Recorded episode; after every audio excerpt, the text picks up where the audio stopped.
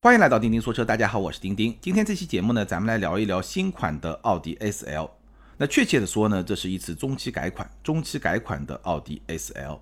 那这款车呢，上市时间不是很长，我呢也比较早的有机会试驾到了这款车，所以呢，今天咱们可以好好来聊一聊。那说到 S L 呢，它在中国豪华品牌中级车市场的江湖地位，我相信已经不需要我再多说了。这是一位。当之无愧的多年老将，也是一直市场表现非常好的一款标杆的车型。很多年之前，它是同级别最早加长轴距的这么一款车，当年也可以说是独领风骚很多年。尤其是在宝马三系和奔驰 C 级还没有加长轴距的时候，那后来呢，随着三系和 C 级也推出了长轴距版的车型，那这个细分市场呢，基本上就是三足鼎立这么一个格局。那最近这两三年大概是一个什么样的状态呢？奔驰 C 级从这一代产品换代以后，始终保持了一个非常强势的状态，因为就是一个小 S 嘛，对吧？所以想要买豪华的这些用户，大部分都选了奔驰的 C 级。然后前年呢，有一次中期改款，上了一点五 T 加四十八伏。直到去年宝马三系换代之后，这一代的奔驰 C 级在终端才出现了比较明显的折扣和优惠。所以这一代的 C 级整体而言还是非常的强势。那我刚刚提到了，宝马三系是在去年完成了换代，换代以后呢，它一方面继续占有了运动这么一个标签，喜欢开车、喜欢操控的大部分用户还是买了三系。同时呢，新三系在舒适性上也有了一个非常明显的一个提升，所以呢，基本上它就把运动和舒适两个标签都给占了。那这个是三系换代，所以从去年三系换代之后，你会看到这个市场的格局啊，三系卖运动卖舒适。C 级卖豪华，A 四卖什么呢？A 四 L 就只能卖性价比。在 BBA 三款车里面，A 四 L 的终端折扣是最大的，所以这么一个市场的格局，我相信奥迪肯定是不愿意看到的。那形成这么一个市场的格局的原因，当然很复杂了，有时间点上的原因，比如说宝马刚换代，对吧？奔驰中期改款，那 A 四 L 的中期改款最晚，所以呢有一些时间点上的原因，但也有一些别的原因，比如说呢。这一代的 S L，它在换代的时候，它在几年前换代的时候就没有给人一种非常强烈的耳目一新的感觉。它换代没有搞出一个换代的动静，没有搞出一个换代的感觉。这一点呢，我觉得也是很大程度上影响了这一代 S L 整体的市场的走势和表现。虽然说它的销量仍然是相当出色的，但是一定程度上是以价换量。大概是这么一个格局。那从这个角度来理解，你就能够理解这一次的中期改款对于 A4L 来说可以说是使命重大。所以从某种角度上来说呢，这次中期改款真的可以说是改出了换代的动静，这个动静还是比较大的。那它到底做到了吗？或者说能不能去彻底的扭转当下的这么一个局面呢？这个就是今天节目里面给大家分析一下，试驾完我的一些感受和一些看法。简单来说呢，这次中期改款，奥迪 S L 呢拿出了三件最重要的武器，我们就一件一件来帮大家分析。第一件武器呢，就是一个运动化的外观。那我刚刚说了，这一代的 S L 它在换代的时候，其实外观的升级并不是特别的大。这一代的 S L 和上一代的 S L 在中期改款之前啊，外观有变化，但是呢不是特别的明显。如果你不是特别熟悉奥迪的车型，你一眼去看，可能是认不出来它的这么一个变化的。这个其实对于 A4L 的换代来说，我觉得说不上是一个很大的败笔吧，至少不算很成功。那中期改款以后呢，这个外观造型的变化可以说是非常非常的明显。首先呢，它依然是延续了奥迪现在很多产品的双外观的这么一个策略，有动感型，有智雅型。而且呢，新款 S/L 的动感型和智雅型，它们的差别在外观造型设计上的差别，相比于 A6L 是会更大的。那更大的、最重要的原因是什么呢？就是它的动感型啊，确实非常的动感，非常的夸张，和智雅型拉开了非常大的一个距离。你可以简单去看啊，这个动感型它用了大量的奥迪 RS 车型上的一些设计的元素，包括蜂窝状的进气格栅，包括在整个蜂窝状进气格栅这个中网的上方有一个小细条，这个是向奥迪历史上的一些经典的赛车去致敬的。然后车灯下方呢有一些獠牙状的装饰，两个一左一右。有点像什么呢？有点像就是别克君威的 GS，别克君威 GS 车头左下角、右下角有两个獠牙，对吧？只不过呢，这个 S L 和君威的 GS 还不太一样。君威的 GS 呢，这两个獠牙它其实挺深的，你一眼看不到里面，像两个黑洞一样。而 SL 呢没有那么深，你其实透过这个獠牙还是能够看到里面的一些面板这些结构还是有的。它主要是一个镀铬的这么一个装饰件。但无论如何呢，整个车头看上去非常的运动，包括车尾有一个车身同色的小尾翼。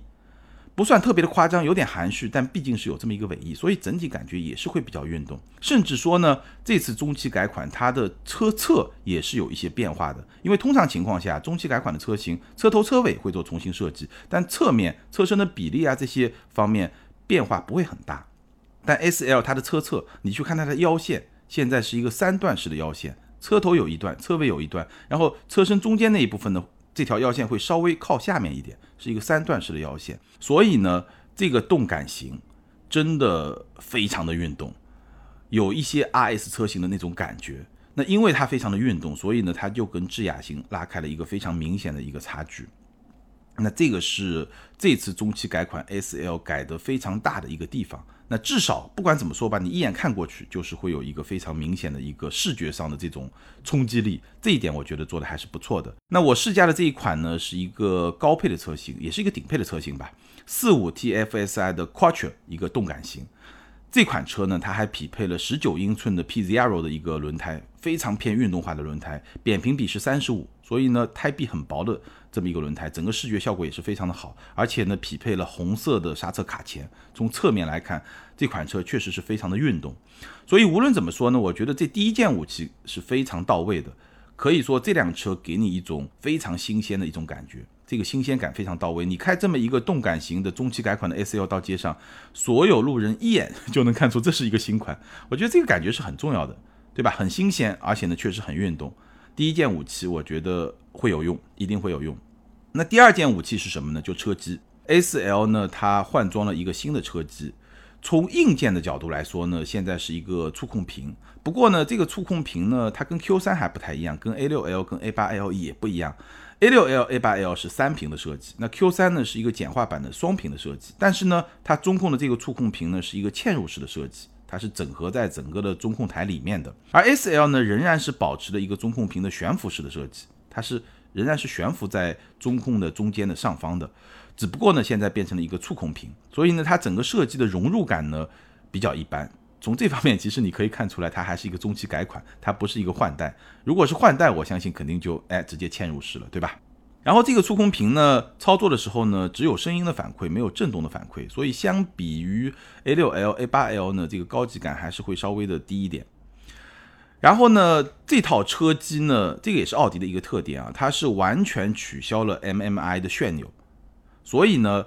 你只能通过触控的方式来操作，这一点呢就跟宝马、奔驰不太一样。宝马、奔驰呢，你可以触控，也会可以通过一些触控面板啊，或者说一些像奔驰方向盘上的一些触控按钮啊来操作。所以呢，操作方式会更加的多元化。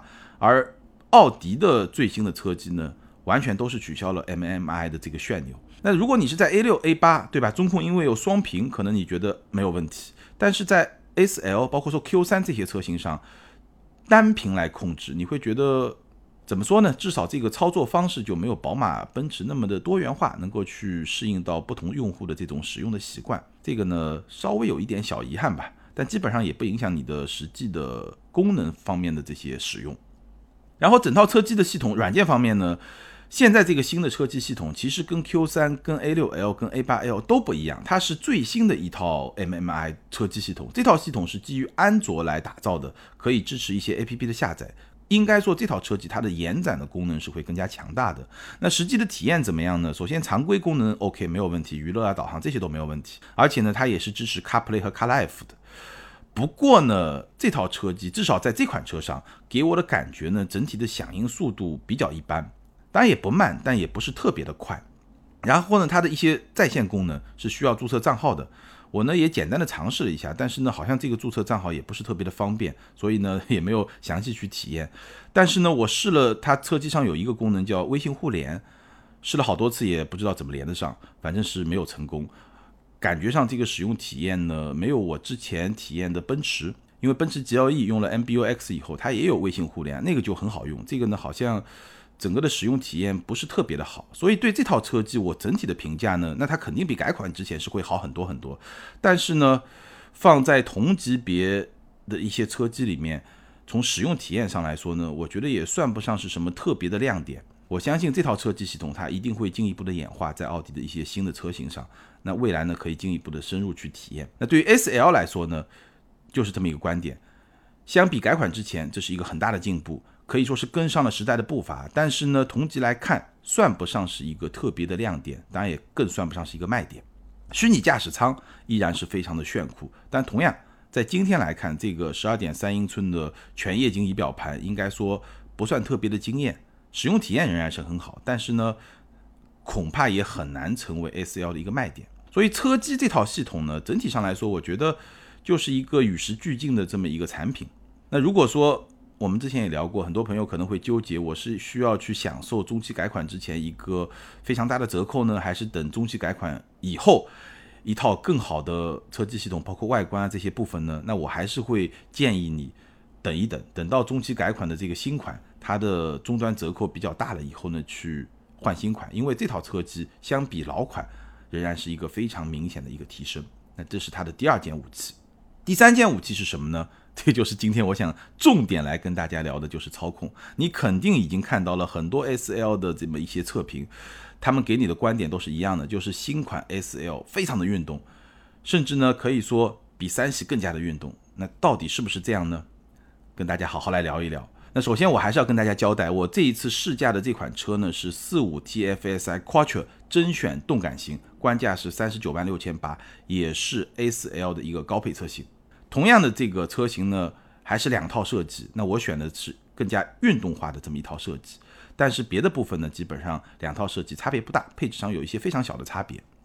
怎么来说呢？A4L 这个四五 T F S I Quattro 是不是一款非常运动的车型呢？我觉得这个说法我可以同意一大半，那还有一小半呢不是特别同意。我待会儿可以跟大家来分析几个印象啊。第一个呢，底盘非常非常的棒。首先，它的调教是一个略微偏向硬朗的调教，基本上可以说是介于凯迪拉克的 CT 五和新三系之间，和我那辆上一代的三系标轴版的差不多。我们知道 CT 五是一个非常硬核的这么一个调教的风格，而三系呢，可以说已经兼顾了非常多的舒适性。那 S L 呢，基本上是介于两者之间，在同级别今天的这些产品里面来看，应该已经是一个略偏硬朗的一个调教。整个的底盘操控的响应非常的快，路感也非常的丰富，而且呢，在紧急变道或者过弯过程中侧倾也是比较小的，这是运动性的一面。那另外一方面呢，这个底盘也是很有质感、很有高级感的，滤震效果非常不错。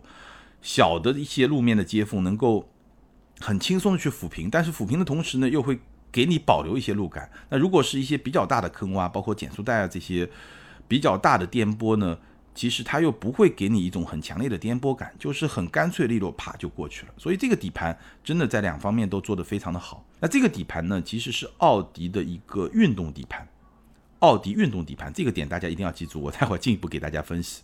这个运动底盘呢，它是会比 S L 普通车型的底盘要更低。你去看啊，这个四五 T F S I。相比四零 TFSI，你去比车身参数的话，你会发现四五会比四零要低二点八厘米。那这个低呢，主要就是低在底盘。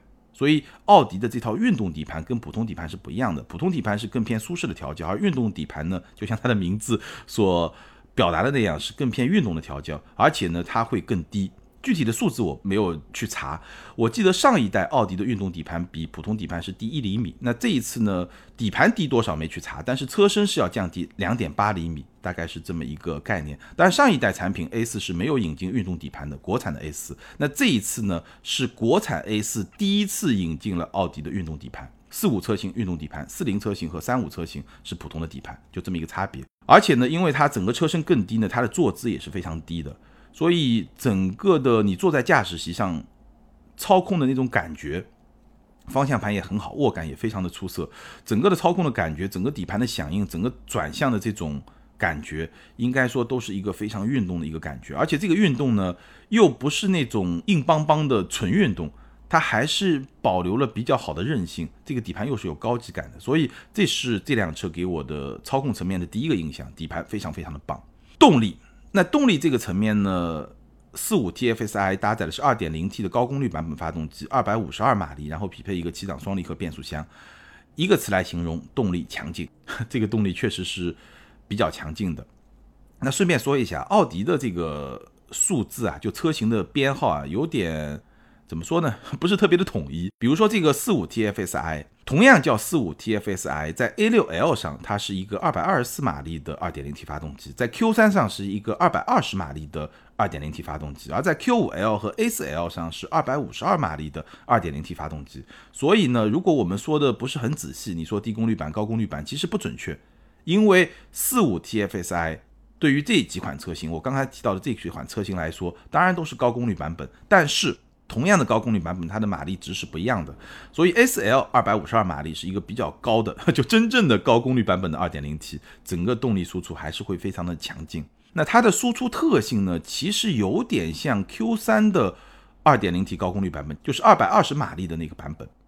怎么说呢？就是在舒适模式和自动模式下，它的整个的降档的动作还是会比较的温和，而且呢，油门初段的响应不是特别的机敏。开起来的感觉呢就是很稳，但是呢，你突然一脚油门下去，想要它快速的降档呢，好像呢动作不是特别的快。但这个不是特别的快呢，不是它能力不行，而是整个调教给你的感觉呢会比较的温和，这么一种感觉。那如果你切换到运动模式，或者你直接就用手动换挡，那它整个的变速箱的整个的降档的动作就会变得比较有激情。所以这是两种怎么说呢？不太一样的一种风格，动力调教的风格差别还是会比较的大。那这个是它的动力的表现。然后呢，第三部分呢就讲驾驶乐趣。那我刚刚说了，A4L 是不是一辆非常运动的车？我觉得从底盘的调教的角度来说，完全是；从动力输出的特性来说，至少你切换到运动模式以后也是。但是从驾驶乐趣的角度来说呢，我觉得可以打个八十分吧，也不错。但是呢，并不是同级别里面。最有驾驶乐趣的，怎么说呢？它的优点我们捋一捋，坐姿低，这个是很棒。然后呢，底盘很棒，我刚才说了，转向也非常的精准，而且呢，这个方向盘的握感真的是非常非常的出色。它不像宝马的那个方向盘，就是圆的一个标准的圆形，然后呢，非常的粗壮，哎，那是另外一种感觉。它呢，在你三点九点握方向盘的位置呢，是有一个特别的形状的设计，有一个稍微内陷的一个设计，所以你整个的握感。就是非常的舒服，很符合人机工学的一个设计。哎，这个两种握感是很不一样的，但都挺舒服的，只是感觉会不太一样。而且呢，我们经常说奥迪的转向有电子感，但是呢，我觉得 S L 它的转向甚至电子感都不是很强，它还是会给到你一些那种实体操控的这么一种感觉，所以。这个转向真的也是相当不错，尤其是跟奥迪的车型来比，跟宝马比可能还是会稍微弱一点。从反馈的角度来说，但整体上来说，我觉得已经是相当相当不错了。然后呢，因为是一个四驱的车型，所以它车尾的跟随性会非常好。这话怎么说呢？就是如果你去开啊，如果是一个前驱车型，你中高速过弯的时候，你会觉得车头在带着车走，然后整个车尾呢是一个。甩动的一个状态，如果你过弯速度很快，你会感觉到车尾有一点点甩动的一个趋势，就随着你的车头前进一个甩动的趋势。那如果你是一个后驱车呢，会反过来，因为它是后轮在驱动，所以呢，你转向过去以后，你会感觉到是后轮在推着你转向，后轮会有一个外甩、轻微甩动的这么一个趋势。这两种感受是很不一样的。当然，从操控乐趣来说，肯定是后驱比前驱更有味道一点。那这个四驱呢，会不太一样，因为它四个轮子都有驱动力，所以它是前轮在转，然后后轮呢不仅是跟随，当然也不会去推，对吧？它是很恰如其分的有一个动力的输出，然后这个动力输出呢。就不会给你那种前驱车的甩动的感觉，而是直接很好的就跟随着这个前轮就走了。所以这个车的特点呢，就是你在过弯的时候，其实你可以非常早的就开油，就非常早的就给油门，不像前驱车你给的太早就推头了，对吧？也不像后驱车你给的太早，这个有点甩尾的趋势，有点危险。但这个车你可以非常早的去开油，这个驾驶的感觉啊，整个跟随感是非常非常好的。嗯，再有一个呢，就是整个的动力表现确实也不错，尤其是在运动模式下，或者你用手动降档，把这个转速保持比较高的时候，整个的动力的绝对的这个能力都是比较好的。那这几点呢，从驾驶乐趣方面来说呢，我觉得都是优点。但是呢，它也有一些不是特别完美的地方，或者不是最好的地方。我给它打八十分，那这个二十分扣在什么地方呢？第一呢，就是人车的沟通还是会比较的一般。但底盘的层面，我觉得做的不错。方向的层面呢，相比于 A6L、Q5L 这些车型呢，有非常明显的提升。但是呢，跟三系比，我觉得还是会有一些差距。就人车的沟通、转向的这么一个层面上，反馈这么一个层面上，这是第一。第二呢，基于前驱的四驱呢，虽然它可能很快，它可能在弯道里可以让你更早的开油，但是呢，不够有趣，不够好玩儿。从乐趣的角度来说呢，我觉得和后驱车比，或者说和一些基于后驱的四驱来比呢，还是会有一些小小的差距。第三个问题呢，就是在普通模式下动力响应不够快。什么意思呢？就是说你在高速上正常开车的时候，你突然要加速超个车呢，我觉得整个动力响应不够快。那除非你用手动降档，对吧？那正常模式下你在高速上开或者高架上开，你也不可能一直用运动模式，对吧？所以我觉得。其实我是觉得，在普通模式下，如果能把动力调得更积极一点，可能会更好一点。当然了，无论如何，两种模式你可以自己选，我觉得没有太多可以去抱怨的地方。最后一点呢，就是 S L 它毕竟只有长轴版，从驾驶乐趣，真的你要去追求操控的角度来说呢，我觉得长轴和标轴还是有一点差距的。所以，综合以上所说的优点和缺点呢，基本上这辆车的驾驶乐趣这个层面呢，我觉得我会给它打八十分。那整体上来说呢，我同意这辆四五 TFSI Quattro 这个车型应该说是一款在同级里面相当运动的一款车型，而且它整个的操控的体验，它整个的动力的表现都是相当不错的。但是呢，我又要给大家提醒一点是什么呢？就是我刚刚说的很重要的一点是，这个运动底盘啊，它只属于四五 TFSI。这个运动底盘在国产的 A 四上是首次搭载，也就是说，奥迪 S L 的主销车型，我相信是四零 TFSI，更确切的说是四零 TFSI 的前驱车型啊，那个车型是不搭载运动底盘的。所以呢，怎么说呢？你说 S L 是一个非常运动的车型，在四五 TFSI Quattro 这款车型上，我是完全同意的。但是呢，这款车型毕竟不是 S L 的主销车型，所以呢，我觉得这个形象。包括这个运动底盘对于 S L 的形象意义更大一点，实际意义呢，对于大部分的 S L 的买家来说呢，可能也不是特别的大。这个一定要跟大家说清楚，这个就是 S L 中期改款的第三件武器。好，那我们就把 S L 中期改款最重要的三个变化就说清楚了。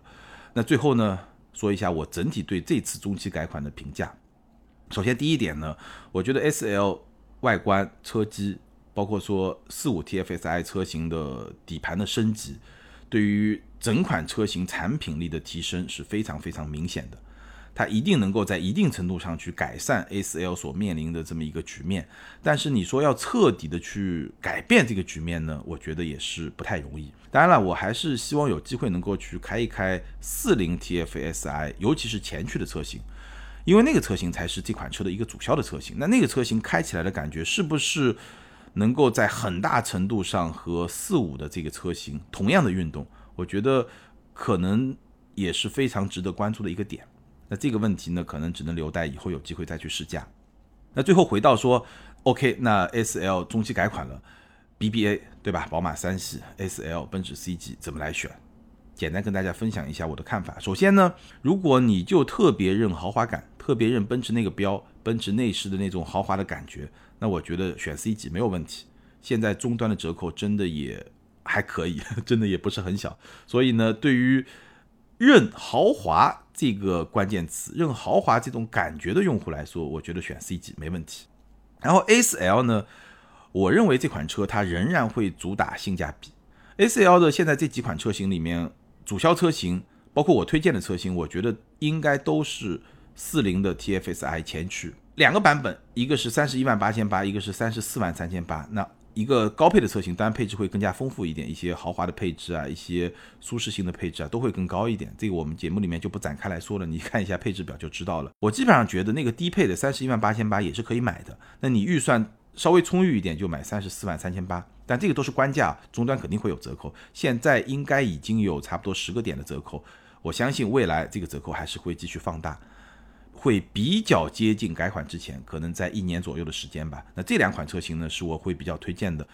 我也认为他们会是 S L 的主销车型，然后四零的 T F S I 四驱呢，基本上我是不推荐的，因为没必要，我觉得没有什么太大的价值，甚至说你要应付一下冬天偶然的雨雪天气，我觉得这个四驱的帮助确实是有的，但是呢，价值不是特别的大，还是那个老观点，对吧？如果在东北，你肯定会换雪地胎；如果在北京这种地方，一年下一两场雪，那那几天你小心点开就是了，没必要专门去换一个四驱车型。但是如果你的预算比较到位的话，我觉得我试驾的这款四五 TFSI 四驱，倒是可以考虑的。当然，前提是一你的预算到位，第二它的终端的折扣到位。在这两个到位的前提下，我觉得这款车倒是可以去考虑一下的。因为这个运动底盘它有一个独特的价值，它跟四零 TFSI 不一样。四零 TFSI 的四驱，那纯粹就加了一个四驱，真的意义不大，动力也就是对吧，不到两百马力嘛。那这个车型动力更强，运动底盘再加个四驱。因为四五 TFSI 它没有两驱，只有四驱，所以我觉得还是比较给力的一个选择。如果预算和价格到位，可以选。不过呢，如果你真正热爱驾驶呢，我还是会推荐你买后驱的标轴版的宝马三系。从驾驶乐趣的角度来说，那个车相比于这个四驱的 SL 还是会不太一样。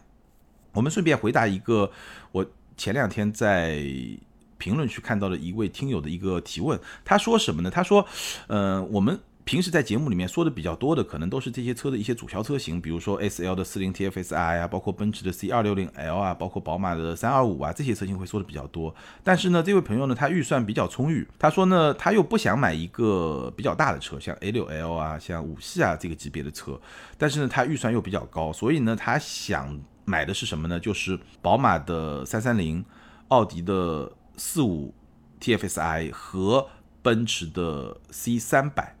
这个车型就是 A 四三系和 C 的高配车型、高动力版本的车型。那这个车怎么来选？那我们结合今天的话题呢，正好简单可以回答一下。我觉得首先很特别啊，就是在今天这三款车型倒确实都是有购买的独特的价值。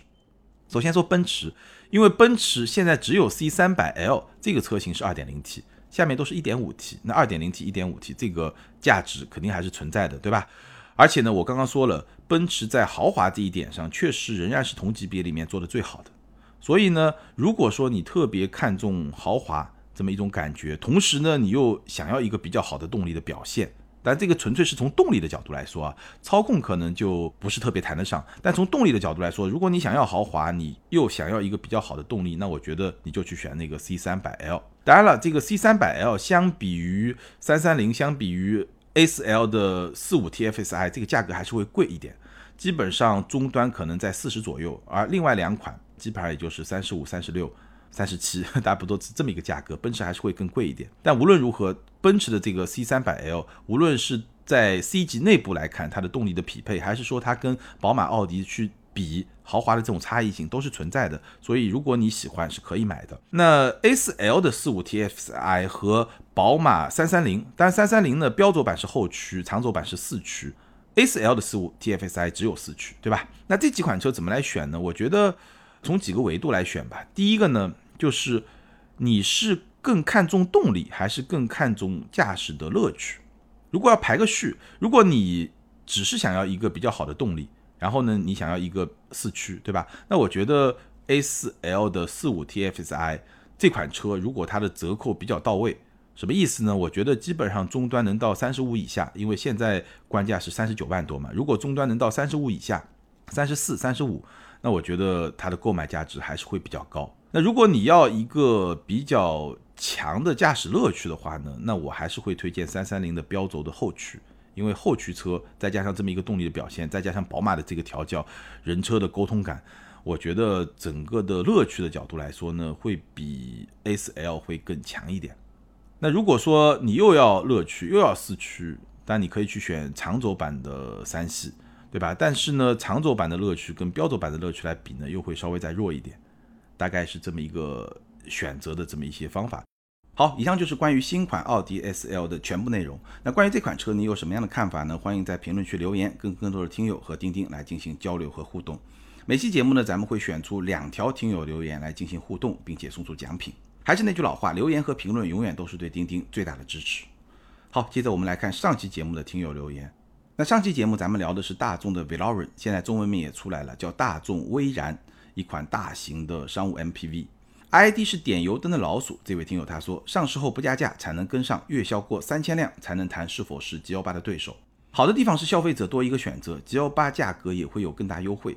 威然销量的高低会决定广丰是否提前投产塞纳，到时三雄有的看了。这位听友分析的非常的好。首先呢，威然的市场表现确实。得看走走看，对吧？但无论如何呢，消费者多了一个选择，整个市场的竞争更加的激烈，包括后续一些日系 MPV 的上市，这个市场确实也是越来越有看头了。